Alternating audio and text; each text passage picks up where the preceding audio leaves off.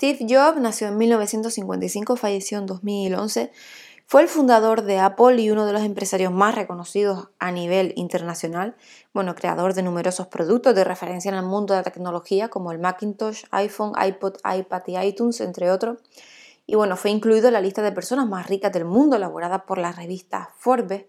Publicó el libro de Yo, Steve Jobs, y bueno, sus innovadoras e inspiradoras ideas en sus propias palabras y se han escrito numerosas biografías sobre su persona y el modelo de gestión de la compañía de la manzana, tales como Las cuatro vidas de Steve Jobs de Daniel Ichbia y bueno, en la cabeza de Steve Jobs de Leonard Carney y el modelo de Apple de Jeffrey L. Cruikshank.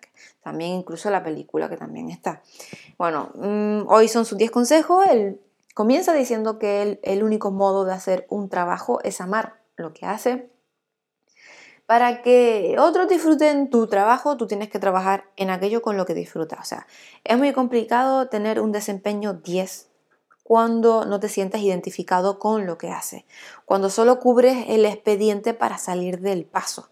Y bueno, ante todo hay que ser honesto contigo mismo e identifica aquello con lo que más gozas, ¿no? Pon tu empeño en ello, te lo vas a pasar bien, el resto se va a beneficiar al fin y al cabo de tu buen hacer, ¿no? Ganarás más y sobre todo pues serás más feliz. El fundador de Apple decía que tienen que encontrar eso que aman. Su trabajo va a llenar gran parte de su vida y la única manera de sentirse realmente satisfecho es hacer aquello que creen que es un gran trabajo.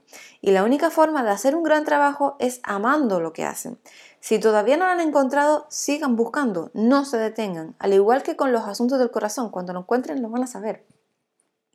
Su segundo eh, consejo decía que tu tiempo es limitado, así que no malgastes tu vida viviendo la vida de otra persona. No dejes que los ruidos de las opiniones ajenas acallen tu voz interior. Y lo que es más importante, ten el coraje de hacer lo que te dice tu corazón y tu intuición. Es uno de los grandes males que aquejan a muchas personas, ¿no? La necesidad de aprobación de los temas el miedo a no gustar, a no caer bien, a ser señalado. No es fácil sacudirse esos convencionalismos sociales y las presiones familiares, pero sí resulta vital si uno quiere ser feliz y construir la vida realmente que desea.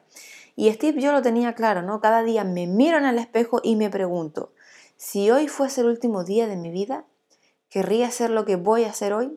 Si la respuesta es no, durante demasiados días seguidos, sé que necesito cambiar algo.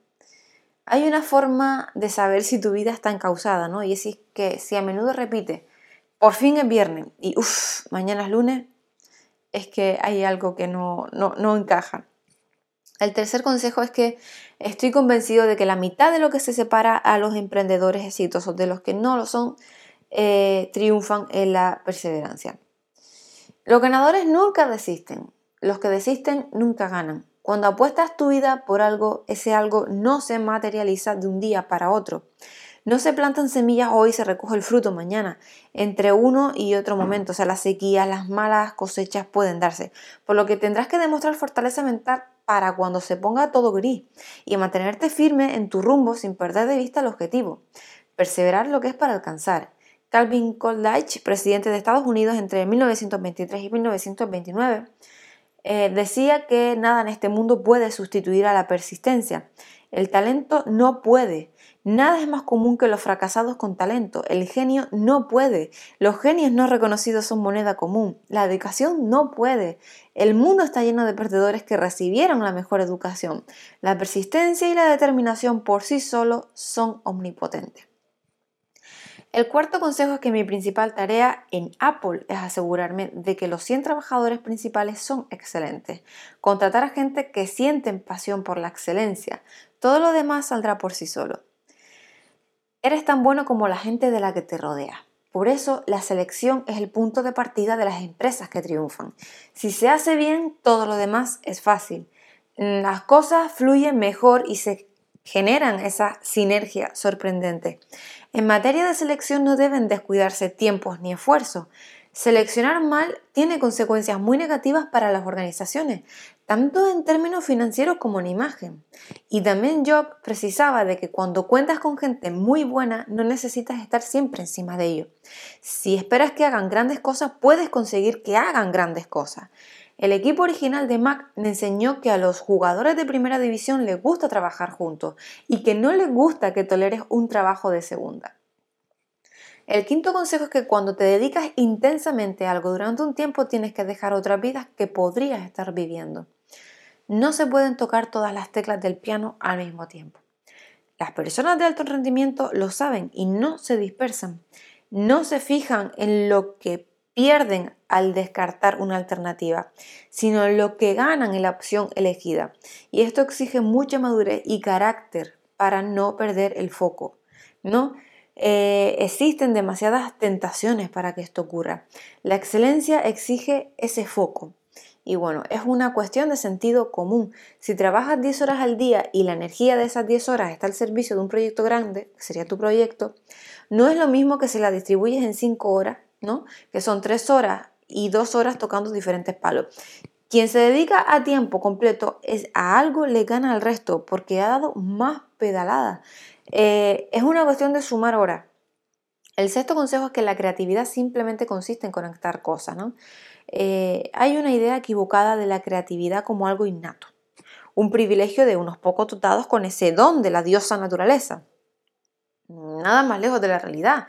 Eh, la creatividad es simplemente el resultado de la asociación de ideas que el cerebro produce con los datos y la información que tiene. Por tanto, nuestra creatividad será mejor y mayor cuanto más inputs le suministremos, ya que las posibles combinaciones serían mayores. Y cuanto más variados sean esos inputs, ya que las combinaciones serán más originales. Es decir, la capacidad de creación está asociada a la unión de informaciones distintas, a la habilidad para relacionar conceptos, al roce de disciplinas diferentes y a la frescura de ensamblar cosas que den como resultado una pues novedad práctica y bueno, la curiosidad y la diversidad son la materia prima de la que se nutre la creatividad. Y te recomiendo que leas el libro del efecto Medici de Franz Johansson. El séptimo consejo es que si tú lo deseas puedes volar, solo tienes que confiar mucho en ti. Toda creación nace de la mente. Todo lo que existe en el mundo físico, o sea, lo material, se creó previamente en el mundo no físico, en el inmaterial, en la mente de alguna persona que lo concibió. Por tanto, no existe nada en este mundo que no esté al alcance del hombre. El universo es un campo de infinitas posibilidades. Todo lo que se ha creado, ya es el avión, el, móvil, el internet, la radio, televisión, etc. O sea, es porque alguien lo deseó intensamente y se puso a trabajar infatigablemente hasta haberlo hecho realidad. Por tanto, todo lo que todavía no existe hoy en día es porque o bien no se ha deseado suficientemente o bien todavía no se ha trabajado intensamente hasta haberlo hecho realidad. No hay límites a la creación, es una cuestión de desearlo, creer que es posible y no desistir hasta conseguirlo.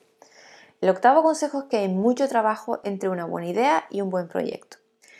Una idea es simplemente eso, una idea, un acto de la imaginación. Ya un producto es la materialización tangible de esa idea. Un buen producto es lo que cautiva a los clientes y lo que hace triunfar de verdad. Y entre el nacimiento de una idea y el éxito de un proyecto hay un trabajo insufrible. Aunque a la vista de muchos pues no lo parezca tal, pero lo es. Mm, tener buenas ideas es solo el principio de un largo proceso. Hay mucha gente que tiene buenísimas ideas, pero que no tiene el compromiso, la disciplina y la paciencia para convertirlas en buenos productos y mucho menos pues en productos exitosos. El noveno consejo es que todo tiene una explicación de lo que hoy eres y tú eres el causante. Si miras hacia atrás encontrarás cómo esos hilos se van hilvanando. Hay un momento de la vida que cambia para mal y es cuando te resignas, cuando piensas que tu vida no depende de ti y te abandonas completamente, ¿no? Cuando piensas que hagas lo que hagas, los resultados eh, no obedecen a tu trabajo, sino a causas externas. Pero bueno, justo todo lo contrario que ocurre con la gente de alto rendimiento, que han decidido asumir la responsabilidad de su vida, ¿no? así como de las consecuencias de sus decisiones y de sus acciones. Estamos creando nuestro futuro a cada momento con lo que pensamos, sentimos, decimos, hacemos y las cuatro variables están interconectadas. Su décimo y último consejo es que no puedes conectar los puntos hacia adelante, solo puedes hacerlo hacia atrás, así que tienes que confiar en que los puntos se conectarán alguna vez en el futuro.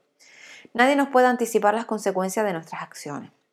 O sea, no es posible traer al futuro al momento presente. Por ello hay que actuar y tener fe. O sea, a la hora de tomar determinadas decisiones en las que pues, uno se ve algo perdido y no sabe qué hacer, es bueno aprender a escucharse y a descifrar las señales que nos indican qué camino tomar. Y bueno, pues así lo explicaba Jobs, ¿no? Que tienes que confiar en algo, tu instinto, el destino, la vida, el karma, lo que sea, ¿no? Esta forma de actuar nunca me ha dejado tirado y ha marcado la diferencia de mi vida. Las personas de éxito suelen ser por lo general son personas intuitivas, escuchan su voz interior y le hacen caso, saben que deben seguir por un camino, aunque no sepan muy bien por qué, pero bueno, tienen ese pálpito. Y aunque las cosas no estén funcionando como realmente les gustaría, no se desesperan y siguen confiando en esa voz interior, pues que les señala por dónde avanzar. Y bueno, hasta aquí ha sido el, eh, los 10 consejos de hoy de Steve Jobs. Eh, espero que les haya gustado y.